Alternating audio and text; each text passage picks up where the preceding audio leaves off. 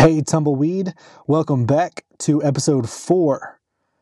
Today, I got the pleasure to sit down with Daritza Martinez, a forensic psychologist who is working with preventing adolescents from getting into the criminal justice system. She hails from Colorado. She is a sweetheart, heart of gold, very wise, very diligent, and has so much to share about how we think and actually how she goes about keeping kids out of trouble that need some help doing so. I hope you like it. Let's get into it. Everybody, Daritza Martinez. Hello there again. Hey, Daritza. Am I saying your name right? Yes, actually, Okay. you are. Good job. Awesome. Thank you. Uh, that's though the West Texas has just enough uh, Spanish going around to be able to get that right. Yes, thank you. I appreciate that. Cool. Well, if you're ready, let's go ahead and get going. All right. Um, Daritza Martinez, uh, I usually start every episode like this, and um, it kind of gives you this this chance. But let's say you're at a dinner party, and um, somebody you've never met before uh, introduces themselves and says, "Oh, okay, you know what? What do you do?" Uh, how would you typically answer that to a complete stranger? Well, right at this particular moment, it's a little bit different because I'm starting a new job. It's actually a dream job um, where I'll be working with adolescents to help them and deter them from getting involved in the justice system. So that's what I will be doing as a systems facilitator. However, I used to be a case manager at the county jail here for a few months there, and I was helping the individuals in the jail do the same, deter them from crime. Awesome. And when you say here, where is that? Um, I'm in Colorado, actually near Colorado Springs. Okay. Cool. So so you get into preventing uh, adolescents from getting into the justice system. That seems like a pretty broad uh, brush to paint with. Uh, what exactly? What kind of function are you in? Is it? Um, are you in a state service, or do you work for the state? Do you work for a private company? How does this work? This particular new company that I'm joining is actually a nonprofit organization that focuses in just that. What you said is prevention. Um, and it is a community collaboration that brings together a bunch of service providers to help in prevention. So there's a lot of different programs involved in it. Okay, so you're like a mm-hmm. hub of resources to keep these kids out of trouble. Right, exactly. Cool. So how how did you get into that? Where did this all start for you? Well, that's a long story. Well, good. That's what we're here for. Yeah. Well, in a nutshell, I'll give you a little bit of background on me and where I come from. So, I actually Please. grew up in Juarez, Chihuahua, which is, or it used to be at the time when I was growing up there, the most dangerous city in the world. With, of course, a lot of crime in the area, a lot of drugs. I grew up with a little um, mechanic type shop that had all these young looking, you know, teens that would come in in kind of raggedy clothes and they would um, eventually, over time, have all these nice chains and drive, you know, fancier cars, etc., etc. And of course, in our area, it was known that these teens were the th- the thieves, right, in the neighborhood. And so anybody who got anything stolen, we knew it was them. They ran the streets and stuff like that. And so coming from that environment and then moving to El Paso, Texas, where at the time when I was growing up there, it was the safest city in the United States. So complete polar opposites, right? You can imagine.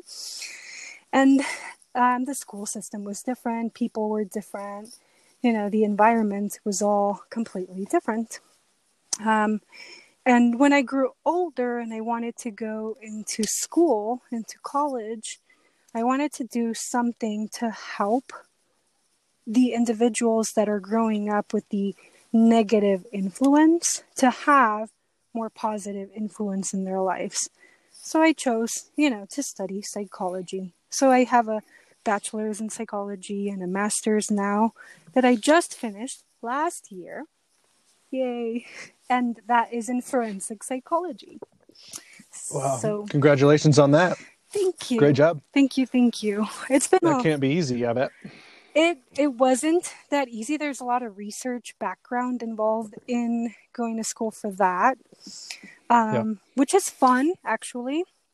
But then I got the privilege to work at the jail and actually apply that, which was also very fun. Um, but to tie it all together, that is one of the things that I've always wanted to contribute to society is to help people and influence them to have a pro-social life. Okay, pro-social life as opposed to like antisocial behaviors such as crime, I guess is what we're we're getting at. That is exactly right. Okay, so I would imagine that most people uh, don't need to be convinced to have a pro social life. Um, and so you're working with people that do need to be convinced. Uh, so, where do you find uh, these adolescents that you're working with now? Um, where does your organization find them? Uh, how do you get in touch with them? Is it uh, maybe in the school system? And how do you predict or seek out kids who lean towards antisocial behavior? That's a good question, and it comes with a few answers. Um, there are some assessments that the school systems generally make on the students. And from there, based on the results that we get, we are alerted to all the adversities that they may have. And we know based on the science and the research that these individuals that have higher amounts of adversities in their lives, sort of like low socioeconomic status and um, things like um, one parent in the household or a lot of siblings, um, different things like that are what we call adversities, right? Or any traumatic events that we may know of in their lives. And then from there, they seek out services for these students. That way, we can help kind of um, fill in those gaps that they may have so that we have a better influence on them, right? So those are mm. in the school system. Um, and that's a pretty standard procedure both in Colorado and in Texas. Um, and then also, another way where we get um, referrals is from the court system. So if they commit, you know, misdemeanors or petty crimes, then we get a referral from the court saying, hey, this individual, you know, has come to court for this reason. Can you help fill in those gaps that they may have may have to divert them from the justice system so that they never get, you know, put into juvenile um, jail or what have you. Right. Mm-hmm. So, how does somebody start the conversation with a kid that um, hasn't committed a crime yet?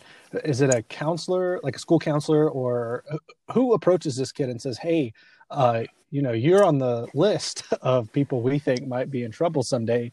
How do you start that? That seems kind of like a tri- tricky position.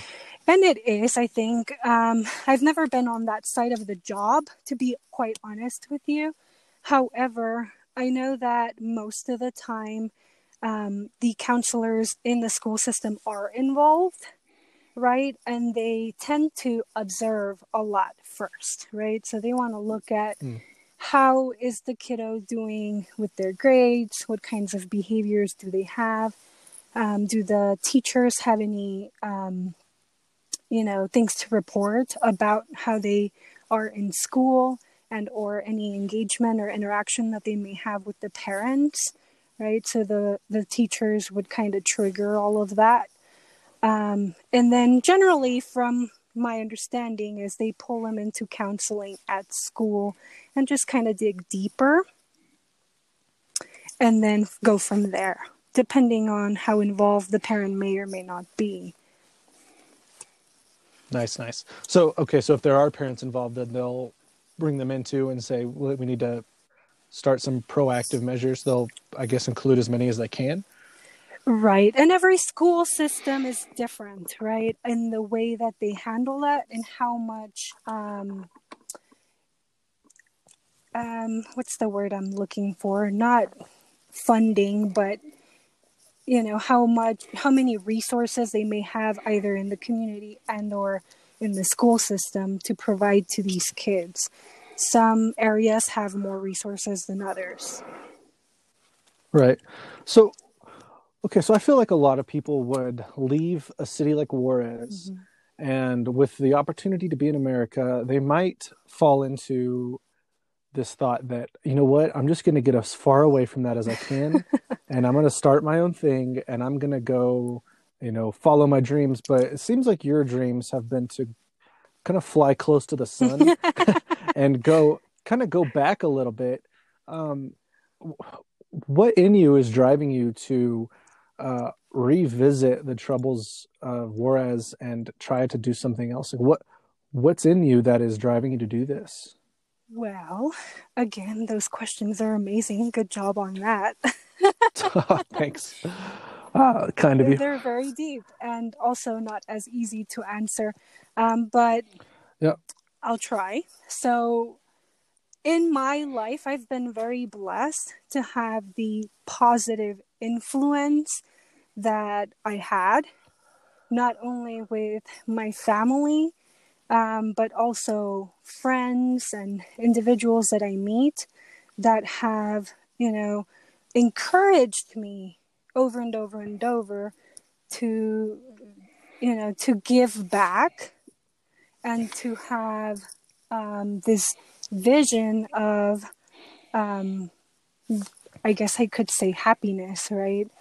And of course, myself, I am a believer.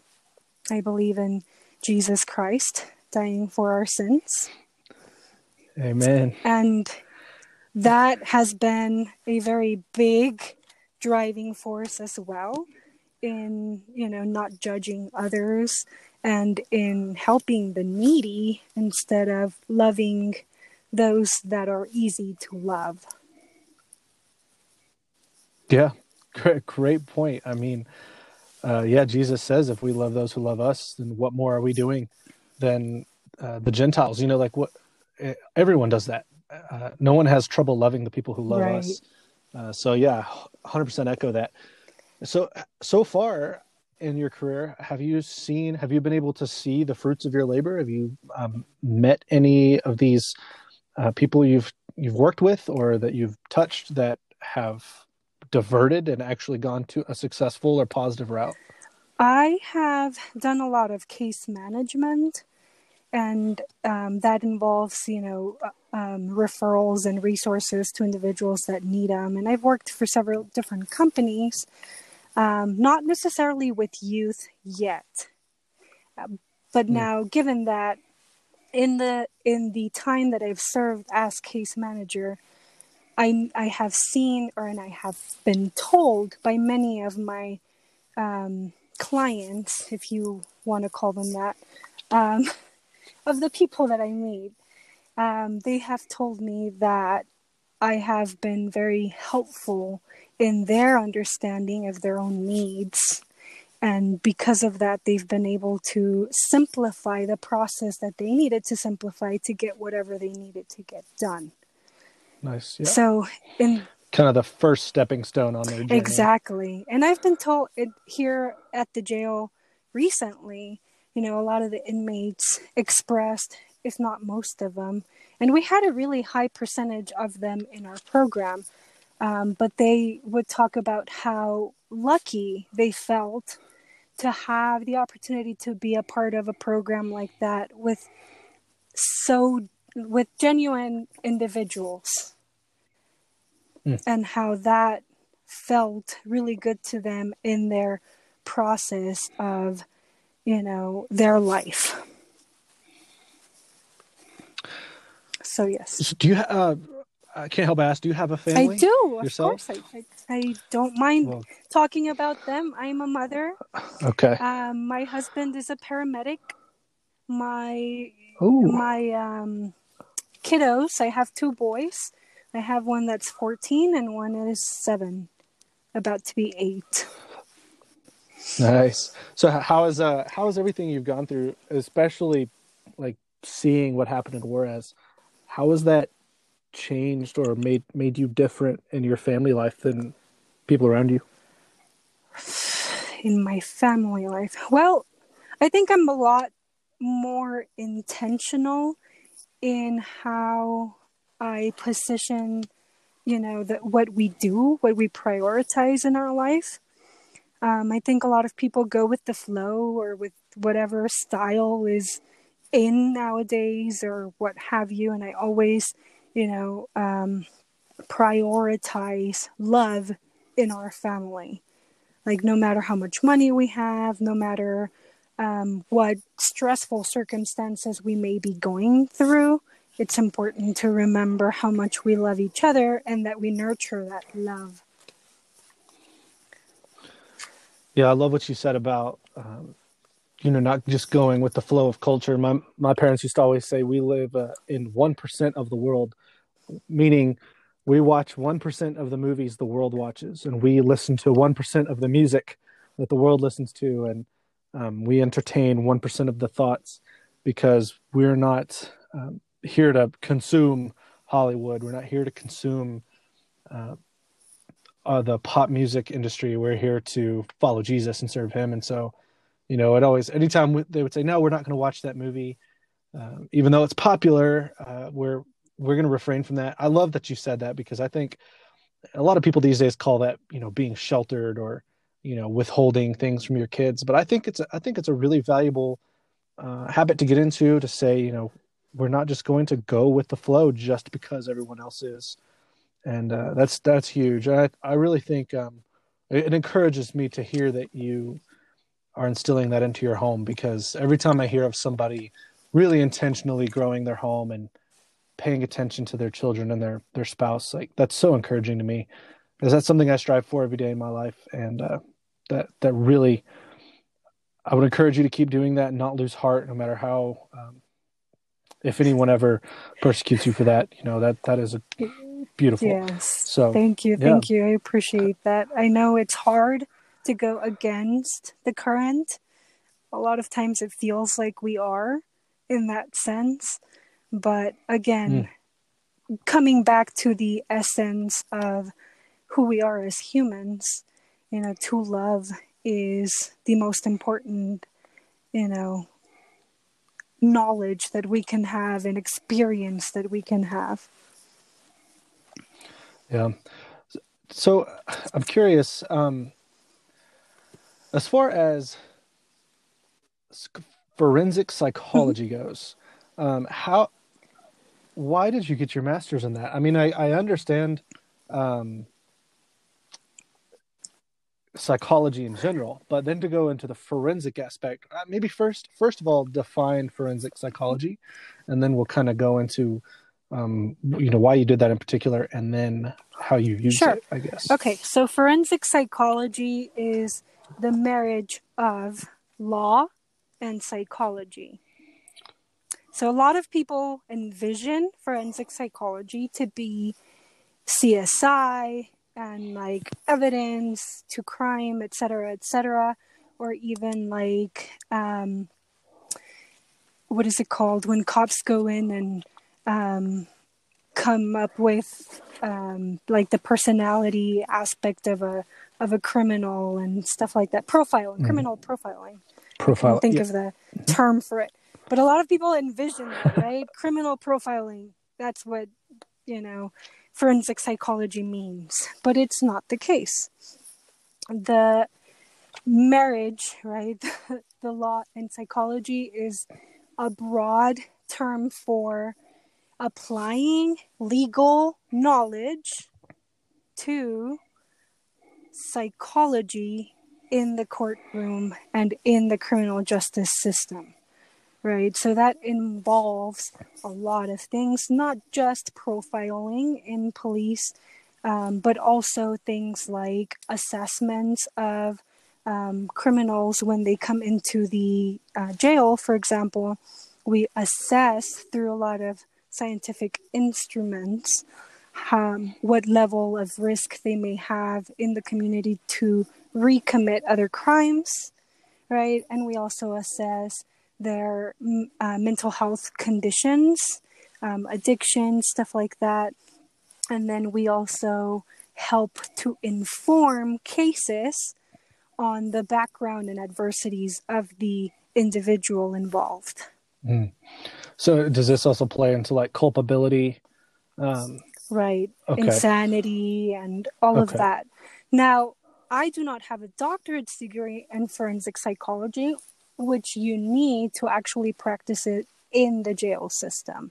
Okay. But part of my intention was to form and build an adolescent prevention center where I would apply all of this knowledge uh, to help prevent adolescents from even getting there, right?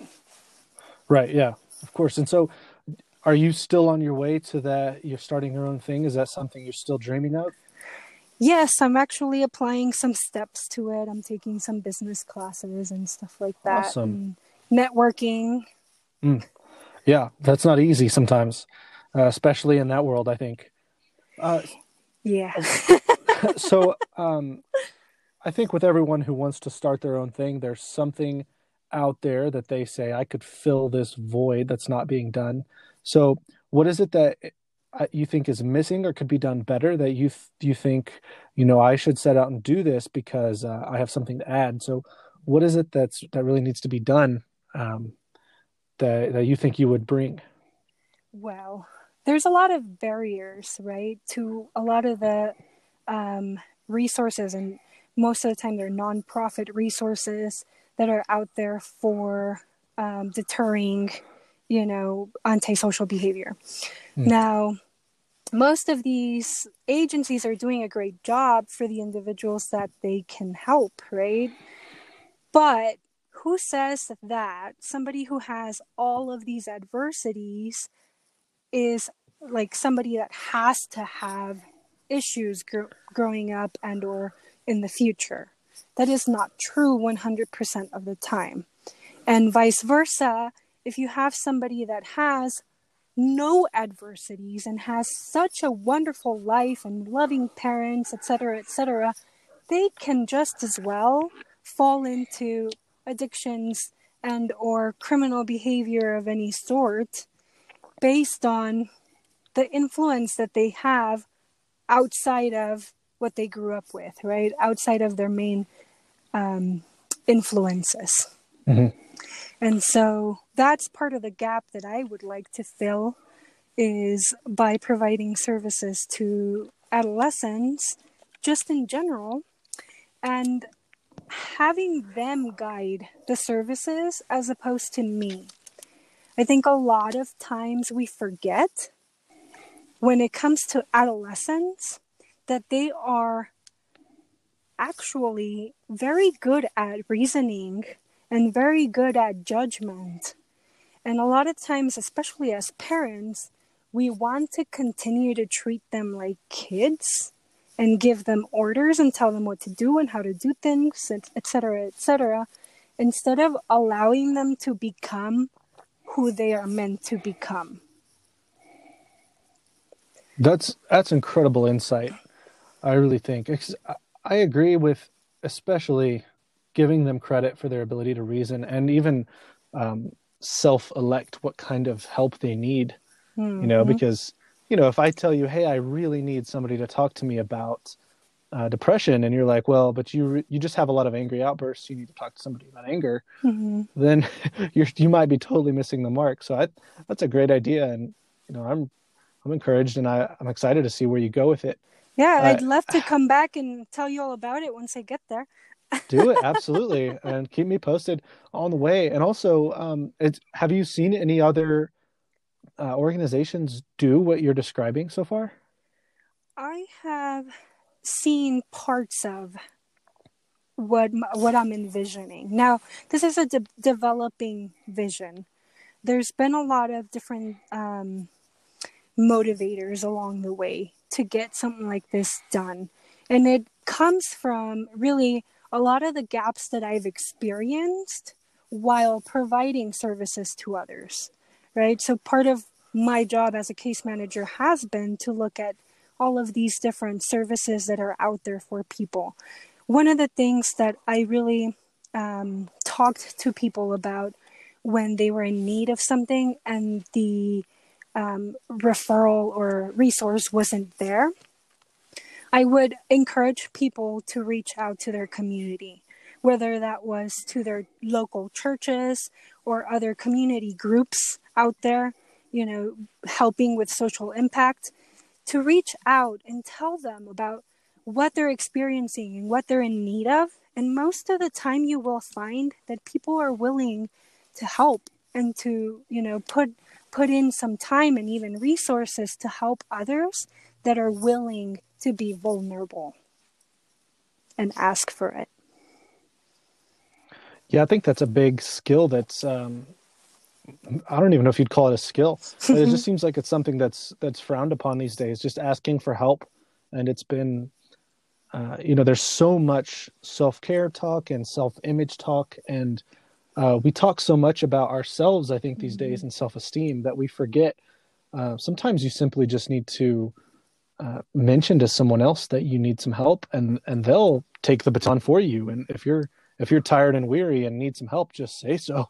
And uh, just as a as a herd being like we've been created to be mm-hmm. people jump in jump on it. Right. So yeah that's that's a great idea. And um, i would man i wish you were in texas because i'd like to come over and help you. I uh, actually have family in your area. Really? Yeah well send them my way we'll cook dinner sometime and hang out Aww. but uh, yeah uh, so Daritza, is there uh is there other than doing work with adolescents right now mm-hmm. and seeking out that crime prevention, what else do you find fulfilling? Um, like my personal life type of thing. Or... Sure, sure. I can't be the only thing to you. I'm sure of it. I mean, you talked you talked really highly of your children and got really. I, I heard you light up whenever I brought them up. Yes. Um, what else do you have going on that um, that really fires you up about just anything in general? Well, I myself, um, you know, I've I'm in the field of psychology, so of course I've you know learned a lot about myself along the way. Um, one of those things has been that um, a lot of people talk about personality, right, and how it tends to be pretty solid and it doesn't uh, change much.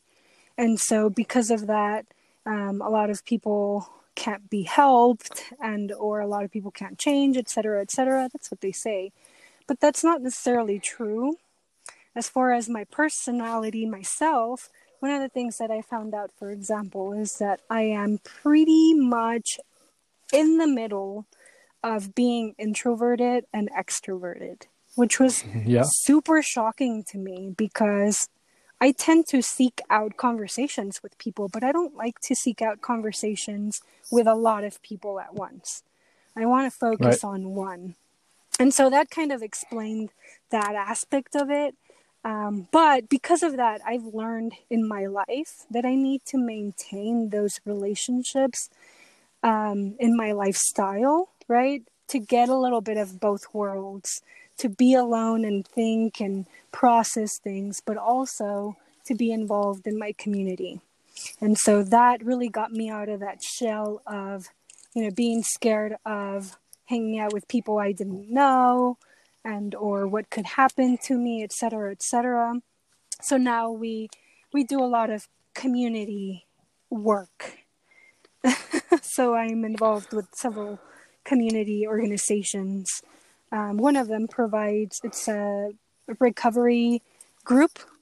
It's called Base Camp Recovery here in the Springs, and um, we kind of just get together and we are a community of people, and some of them have you know been addicts of some sort, and they come for um, some um, time with others that know what they're going through, and you know, we just kind of have dinner and talk. so those Wow. those kinds of things are fun to me to really come together with others. Um, again, with a good intention. That's that's so wonderful. I so the the thing you said about people feeling stuck in their personality or um, feeling like it kind of dooms them to that category. Mhm. Uh, I recently kind of had a similar breakthrough because uh, I've considered myself. I've always considered myself an introvert, Mhm. but I am super extroverted.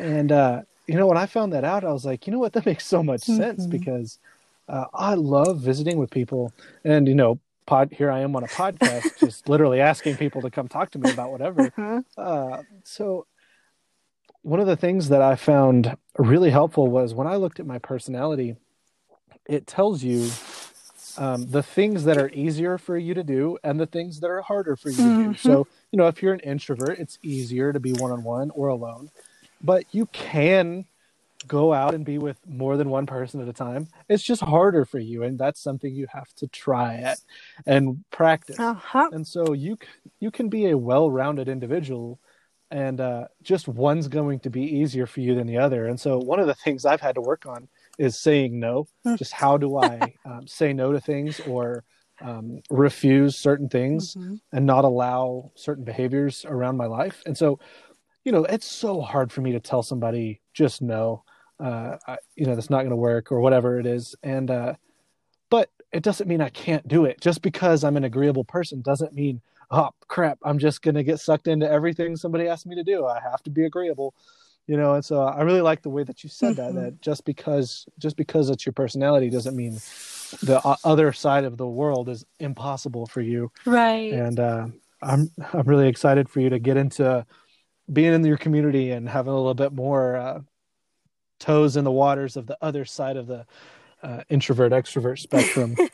so that'll be good for you, I think, and good for me too. Yeah, I have a really good mentor. His name is Stephen Cook. He actually has a blog called Thinking on Scripture. Um, but he says all the time, just like drills it in. You cannot live what you do not know.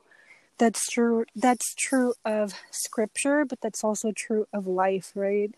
One of the things that we need in general is to understand ourselves, not only our personalities, our health, our likes and dislikes, etc., etc., but also understand where we come from and how that shaped us, right?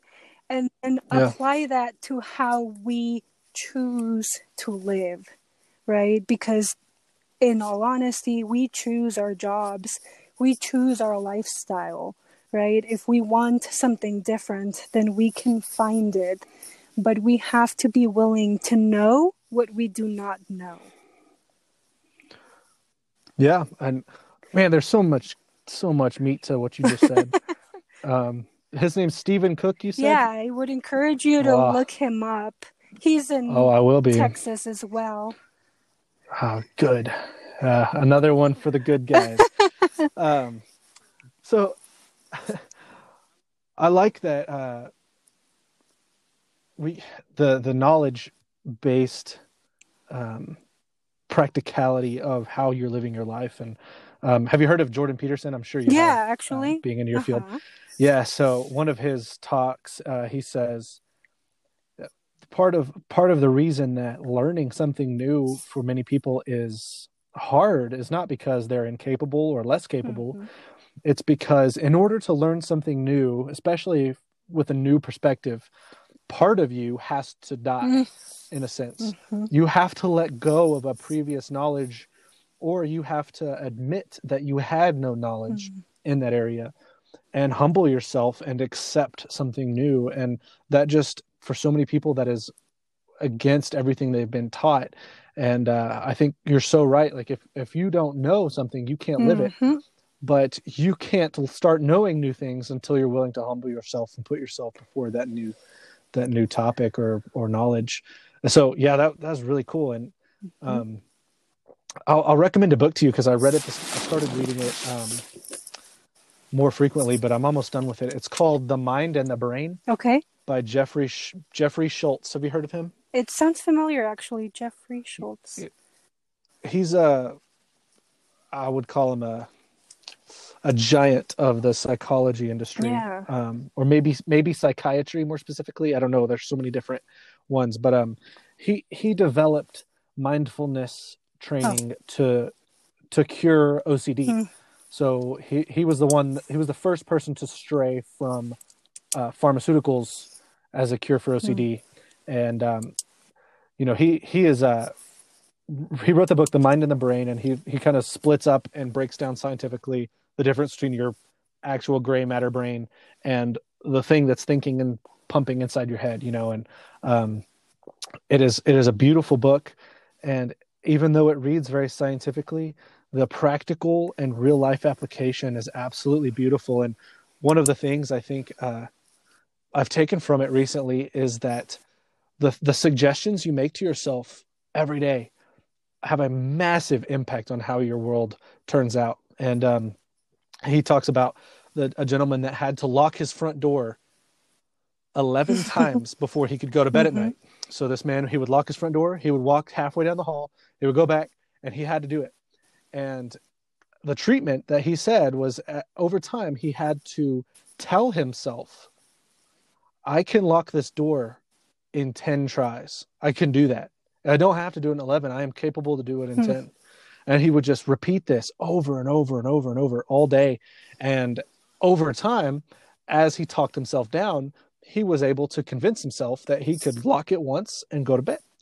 And um, after an fMRI scan, uh, his brain actually completely physically changed neurologically from an OCD brain to a normal brain, a healthy one. And um, the suggestion just, I can lock this door once and do it. That's the only treatment he did was just tell himself he could do it Right.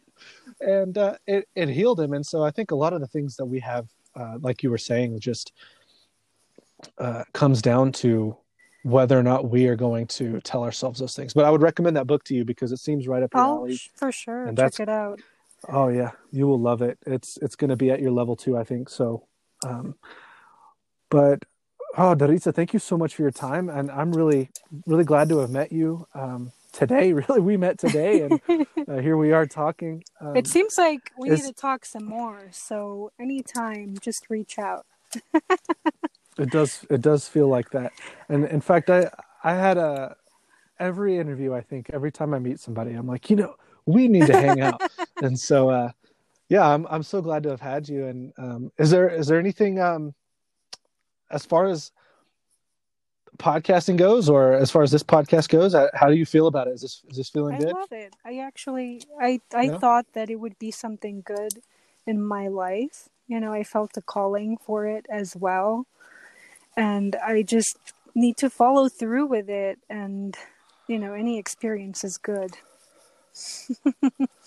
Yeah, this is this is a great. Every time I get done with a podcast, I have a huge smile on my face, and I can't wait to share it. So uh, you've been a huge blessing to me, and I really appreciated uh, your story and sharing what you do with me. And I'll, I'm looking forward to learning from you in the future. Well, keep in Um, touch. Yeah, let's do it, and we can talk more about uh, podcasting and and the ins and outs of it afterward, for sure. I so, wanted to um, recommend a, he- a book to you as well. Actually, Oh, back at okay. ya. It's called "The Body Keeps the Score." Oh, uh, I'm on it. I've read Oh, it. I yeah. love it. Beautiful book. Yeah, I used to read it. Um, I used to listen to it on audiobook while I mowed the lawn. That was my uh, that was my go-to. I love that book. What else you got? I'll I'll take another that's one one. of those like super good summary of science-based, you know, um, books.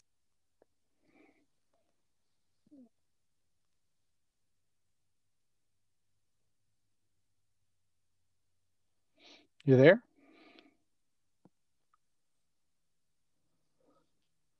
I think you muted yourself. You- oh, oh, there that's you are. weird. I guess if I switch to another app, it won't let me talk to you. It's called oh, The Okay. Influential Mind. The influential mm-hmm. mind. Okay. I think her last name is ta- Talat or something like that. It's a blue book. Okay. I love, I always tell people, oh, it's yellow and red. Or, I'm not the only one. yeah. Yeah. Go read this. It's it's the yellow and red one. Pick that one. That's funny. The influential mind. Okay, I'll check that one out for sure. And um, I really appreciate the recommendation. Always interested in that stuff. Cool. Yeah. So let's connect after this. And I'm I'm so glad to have had you. Thank you so much for being. Thank you me. for having me. I appreciate it. You have a you yes, have a ma'am. blessed day. Th- You do the same. Bye bye. All right, episode's over. If you made it all the way to the end, then it looks like you are a fan of what uh, Daritza and I had to say. So, if you want more or you want to hear my reflections on this episode, go to tumbleweedinspections.com, go find the blog tab, and read my reflections about each podcast episode that I've done so far. Um, I go into a little bit more detail about how I feel and what I'm thinking after the episode go check that out and make sure to follow the podcast on Spotify. And I will see you in the next episode.